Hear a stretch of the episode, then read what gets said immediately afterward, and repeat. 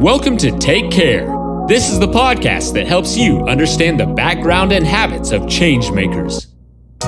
Host Rish Sharma and his guests give you the wisdom to help you learn a little more and get a bit better every episode.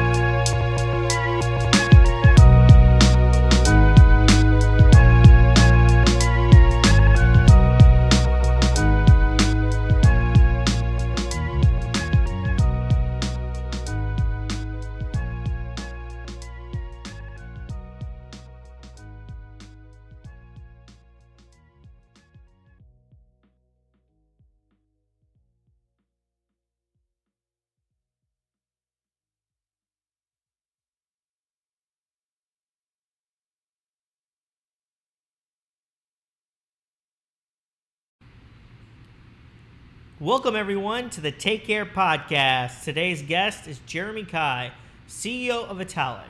Italic is disrupting the luxury market to make it more affordable and approachable for everyone. Welcome, Jeremy. Happy to have you on the Take Care podcast. Hey, thanks so much for the invite. It's great to be here. Yeah, it's real. Uh, it's a real pleasure to have you here as uh, somebody who is also an active user of uh, Italic. To have the CEO here talk about their journey and the brand itself is great. So maybe you could just start the audience, give them a brief summary on your backstory that led you to the point of creating Italic and the genesis of that idea. Sure. I have your classic stereotypical tech backgrounds. I grew up in the Midwest. I, I went to school out east and then I, I dropped out, moved to San Francisco, started a tech company, and did that whole thing. But I think the background with Italic was that, first of all, I think when you drop out and start a business, you really ought to enjoy what you're doing. Yep. I, I started an HR tech company, and, and frankly, I don't think any kid drops out of school to work on selling enterprise HR software. I got, I think, four or five years in, I, I was pretty tired of it. Um, still on great terms with the company. My, my co-founder and I of that company are very close, but mm. I think for me, I wanted to work on something that was much closer to what I was passionate about. My parents come from the manufacturing world. They've been in it for 40, 50 years now. And I think the longer you spend working in manufacturing, the more you realize how backwards and antiquated the entire yep. supply side of the industry is. Manufacturers are they're producing the final products, but they're oftentimes making maybe four to five percent of the final retail price mm-hmm. of what the consumer pays. And in, in doing so, a customer, you know, is really paying for the brand or a retail price or sorry, they're, they're paying for the uh, a brand or a retailer's markup on, on the price point. So mm-hmm. I think the genesis for Italic really came from the idea of taking a technology point of view, learning from a lot of the great marketplaces that had started um, around the same time as, as I was starting my first company. This is like when Uber and, and Airbnb really hit their stride. And, uh, and I think learning a lot about the uh, marketplace uh, principles and applying that to um, a very offline world of, of manufacturing and, um, and consumer goods. So mm-hmm. um, that's really the genesis for, for Italic. Nice, nice. And uh, whereabouts, is there any particular regions that you look for your, your goods from based on your parents' uh, background and whatnot? Is it primarily in Asia? Is it Europe? Is it a combination and a mixture of all? Yeah, sure. So we have manufacturers in Europe, Asia, and uh, the US right now generally when we're sourcing our products, we try to find uh, the best possible manufacturer for a specific category. So for example, in luggage, that's most likely in China. Water bottles, that's most likely in China. But when we're talking about things like leather goods, sometimes we'll look at Italy. Our, our sneakers are in Portugal. Some of our apparel is in the US. So we really try to take a agnostic, we try not to bias ourselves by saying, hey, we'll never manufacture an XYZ but mm-hmm. instead mm-hmm. try to find the best possible manufacturer for the category. Okay. And we vet them by saying, who have you produced for in the past? What certifications do you have? You know, what employee count, like how old is the business, et cetera, just to make sure that, okay, we're partnering with people who we really want to be in business with. Our relationship with our manufacturers, to jump ahead a little bit, is mm-hmm.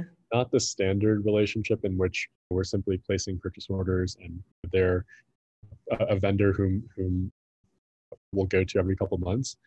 our manufacturers are really close financial partners in which they're actually taking on inventory risk of their own. So it's very different than a standard brand Okay. or a retailer relationship.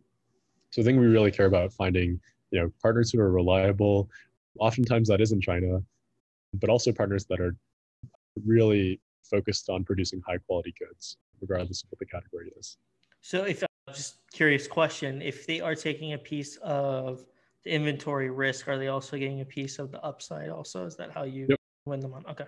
Exactly. That's the uh, that's the model. So manufacturers typically will make maybe 15 to 25 percent on a good day of a bulk order that would they would receive from a, a brand, and uh, and then when a brand buys it, obviously they're in apparel it might be 5x, in skincare it might be 10x. It's a pretty hefty markup that's baked into these product margins, and and when it comes to the final sale, a manufacturer will only make a fraction of what the brand does, and the real reason is because their brand is taking inventory risk.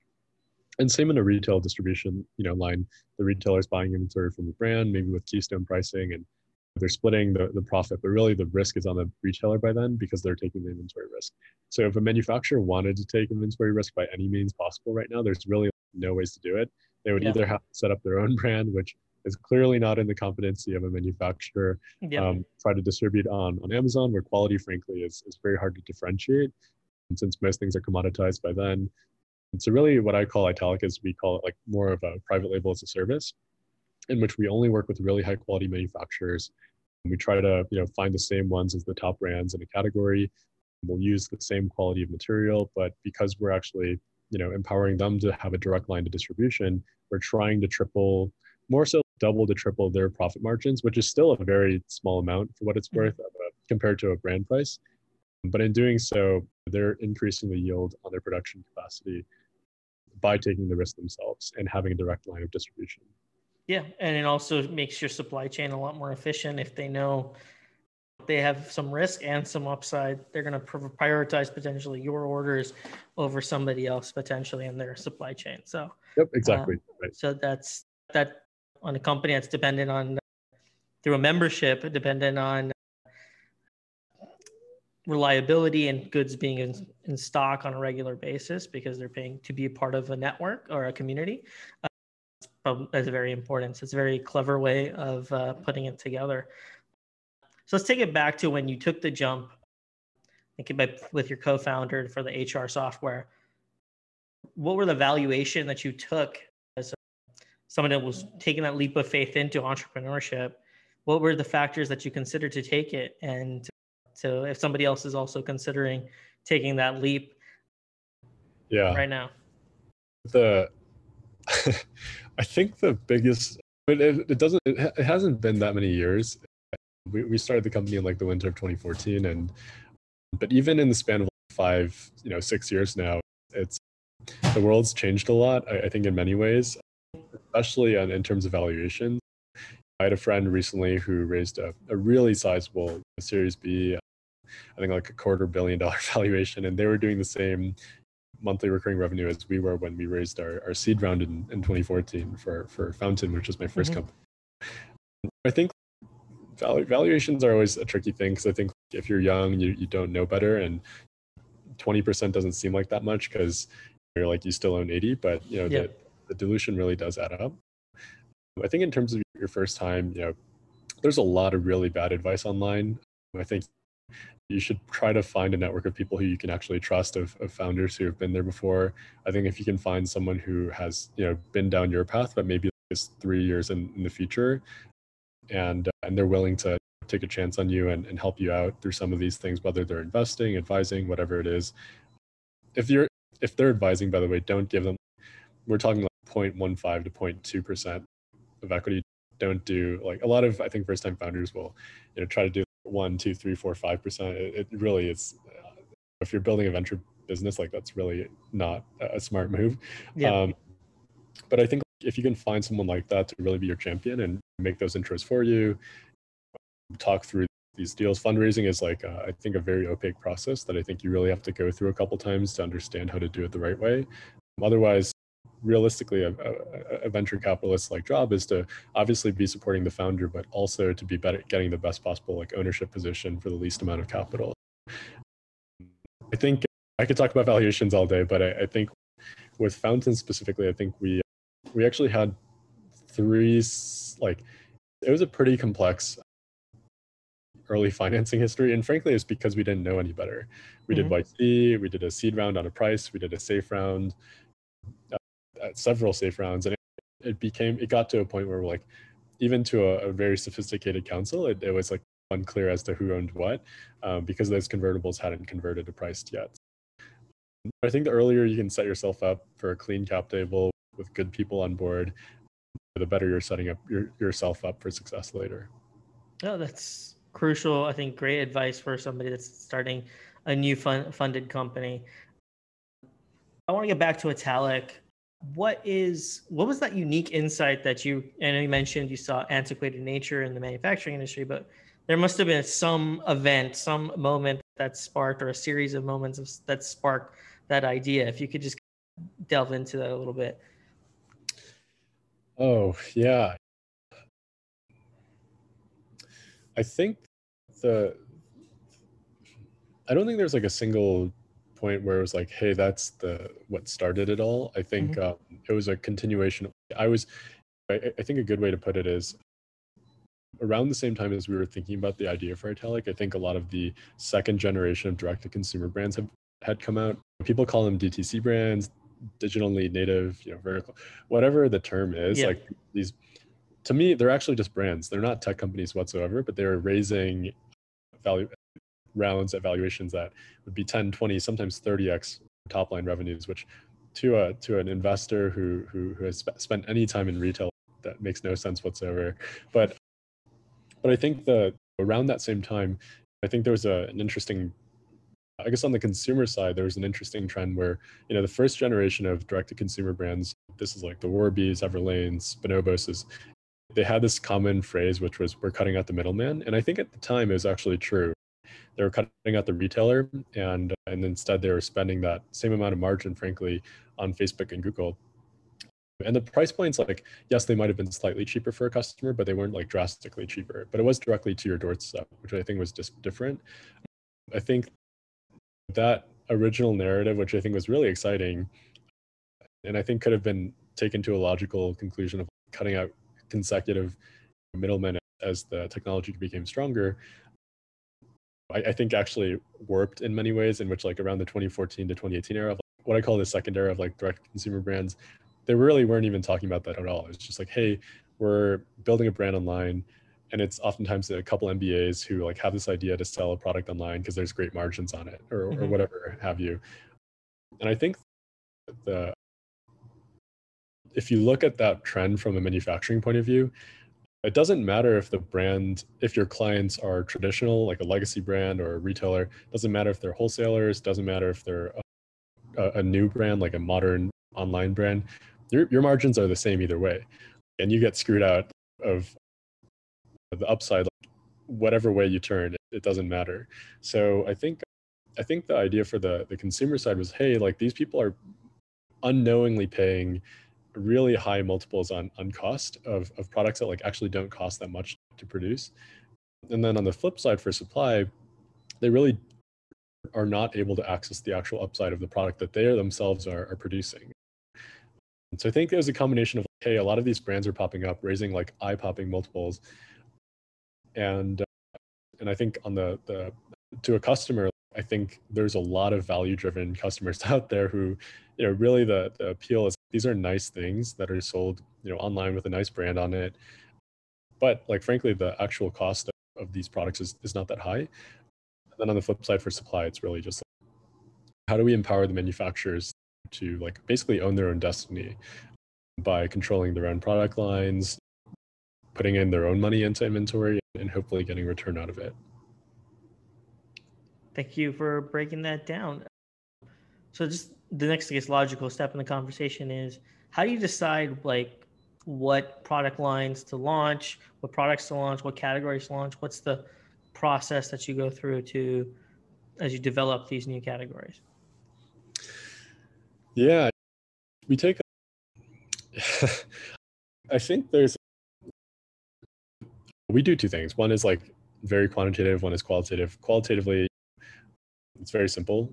We have a lens of which if we look at a menu, uh, if we look at a category, is it a category that is sufficiently high margin? Are we talking like 5, 10, 15x markups classically across the industry? Is it something that has maturity online? We don't want to be the first people selling something online. We, I think that's not our competency. Mm-hmm. And then Think lastly, it's we don't want to take anything logistically complex. So we don't want to be shipping perishables. We don't want to be shipping like very large items. We want the sweet spot of like small to medium sized products. So that's just qualitative. I think there's more in there, but generally that's how we view uh, the categories when they're submitted. And then the qual the quantitative side, I think, is, is much more. I think it's actually much easier to arrive at conclusions as to what's what is going to sell well on, on one hand, we, we, we constantly survey our both customers as well as non-customers. So on the customer standpoint, we'll be asking like, what do you, what products are we missing? What can we do better? And that, every brand in the world asks you that, but I think like very few actually put that into practice. We have a weekly cadence of actually reviewing these requests. On that end, we'll look at products where we believe by introducing that category or product, it will inc- improve our ability to retain our customers and members and basically by giving them what they ask for quite literally and then on the flip side a lot of people don't convert into members today because we're missing xyz so for example i live in utah and a lot of the people here are really into outdoor products and frankly most mm-hmm. people who are really out outdoors enthusiasts they probably won't be a good fit for our current cat- catalog because we have like quality goods luxury goods apparel mm-hmm. accessory a lot of cashmere products, but we don't cover a lot of outdoor essentials. I think if those people ask us, like, hey, can you make these things for us? Then we know that if we introduce these categories, we believe we'll have an incremental lift in our ability to convert net new members. Uh, really, I think we take, we know we're not like artists here. We're, we're obviously there's a level of art that goes into the design and, and, and curation of what we believe will do well. But at the end of the day, we're in the business of listening to to what our customers want from us. Okay, and uh, how do you know uh, when you launch a product? How often are you reiterating on that product based on consumer feedback? Not how often does that occur? Yeah, we we iterate based off of reviews, both from real customers as well as just kind of internal decisions to improve products where we see fit. This happens on, on a lot of different products, actually. For example, our bedding originally, our duvet covers didn't come with ties. And very quickly we realized, hey, we need to add those ties in. So we were able to work with our manufacturer to prioritize a second run where that was introduced. Our, our backpacks, we've improved the, uh, the pocket positions. Our shoes, the sizing was not great the first time around. So the second and third runs, we were able to fix that. Our down comforter, like a, a, an example and a transparent like the challenge we have right now is our, our down alternative pillows. There isn't enough filling, the fill power isn't strong enough, so mm-hmm. it doesn't support your neck when you sleep enough. Uh, for many customers, that's not all.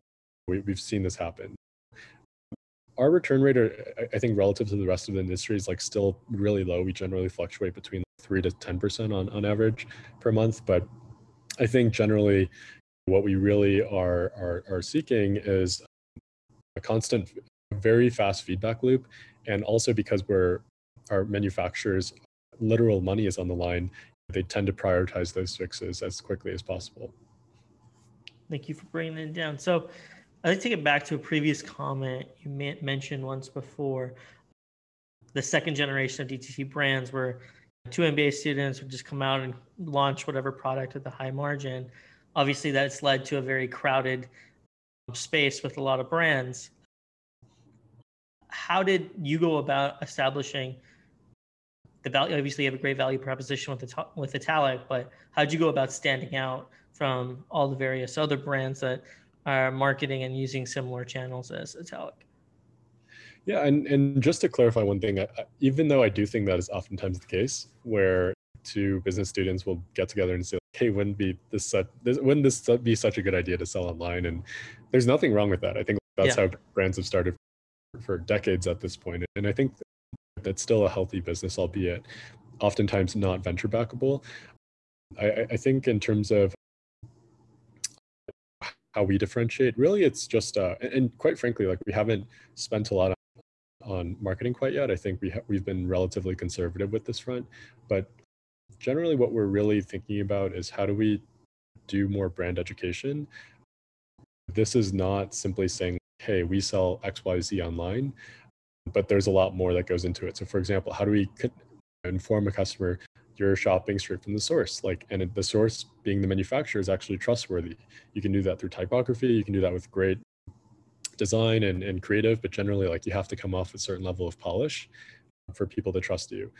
I think same with the whole concept of hey this is the same manufacturer's xyz brands. That's obviously something that i think some people will really like because they, they have a strong affinity affinity mm-hmm. towards certain certain brands that, that they see hey if you buy our water bottle, which is made by the same manufacturer, manufacturers like Hydro Flask and yeah, and uh, and and uh, S'well and so on, but ours is sixty percent lower prices, then I think there's a lot of that can't be right. Like, what's this is too good to be true. So there's a lot more that I think like we have to do in terms of education, and that that comes in the form of like CRM, the entire life cycle side of the, the marketing mm-hmm. stack. Mm-hmm. But but yeah, I think we're still figuring it out. I can't say we're we're the best at that by any means. Yeah.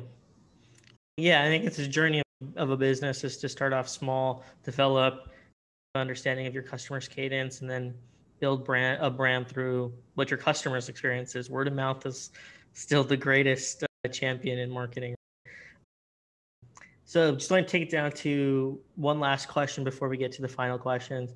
So, what's next for Italic? What's the what do you hope it to be over the next you know several years to come yeah so right now we're really trying to build the flywheel model in which the more customers we have the more leverage we have against manufacturers to convince them to join our platform. And the more manufacturers we have the more products we have to attract both retain our current customers as well as attract new customers. So i think really it's it sounds very basic but it's like how do we get into categories that you know uh, we're currently not in? So for example we just we just introduced like weights, which certainly have nothing to do with like cashmere sweaters. The more we introduce, hopefully, the more share of mind and share of wallet we would have of our existing customers. And then I think on the flip side, the more customers we have, the more I think interesting things we can do for them. So think of things not just in the form of products, but even things like services that once you hit a, a critical mass of, of members, I think you can offer, such as like credit cards, financial services, etc. I think that's going to take us a long time. I wish it was an overnight thing, but there's a lot of just when you deal with physical products, it's just like a much slower time scale than I think what software development has. It'll just take, I think, several years to, to, to develop that SKU count where we'll be in a good place, but that's probably where we'll be in the next couple of years. Great, great. Uh, so, just final questions. Uh, so, just like to break down your routine what's your daily routine and the rituals or practices that you guys do on a constant you, you do on a constant basis i can say with certainty that i i'm i i'm very bad at building habits and routines some weeks i'll wake up really early and sleep late some weeks i'll i'll be not so great about sleep and i'll, I'll, I'll sleep in way too late or, or what have you or stay up way too late I, I, I think a lot of people on Twitter or Silicon Valley have this like ethos of, hey, I have this like perfected regimen down to the minute. And I think that's always baloney. I think most people have like lives outside of work that I think mm-hmm. are really, I guess the best way to put it is, is unpredictable. And so I think I've been very bad about building habits. There are things that I, I think are really helpful for work, for example. I think like playing sports, you know, I try to play tennis or go skiing here in Utah, or or reading, or, or everyone has their own like thing to um mm-hmm. to unwind. But I, I think I, am probably the worst person to ask about having a, a set routine. No, everybody has their own way of doing it. Some people more regimented, some non more more laissez-faire. So that's great. So let's move on to the next question what's the nicest some somebody has done for you? Nicest thing somebody's done for you?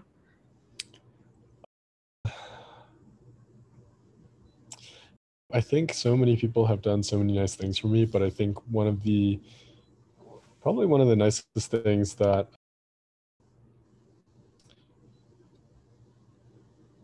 Yeah, I, I have to. This is such a stereotypical answer. Like my parents are immigrants. The nicest thing they ever could have, you know, done for me is just give me the, a great place to grow up and, and pay for my education so that I don't have college debt. And I dropped out, so I helped them in that way. But I, I was trying to come up with something that was smart, but really, it's I, I can't debate that being the nicest thing. Yeah, no, I, I can relate to that. I would say if I was answering the same question myself, I would say the exact same answer. I definitely relate to that. What does personal care mean to you?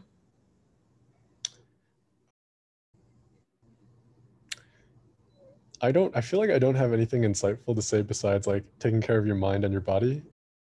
And and for those who believe in spirit as well, I, I think that's I'm also very bad at that, so I'm not the best at taking care of myself all the time. I think founders will say, I have a therapist and I have three coaches and I have yeah this this but realistically I think you you got to do what you you got to do so I I think that's what it means to me but I also know I'm I'm not good at it. Yep, it's always a building process as we get older. If anybody wanted to reach out to you and uh, connect with you and follow the Italic journey, what's the best way to connect with you guys? Yeah, I, I always recommend following on Instagram or Twitter. That's at Italic, or my personal is J Jeremy Cai with an extra J in front. Or if anyone has any um, specific questions or, or things to ask about, I'm at jeremy at italic.com. All right. Sounds great. Great.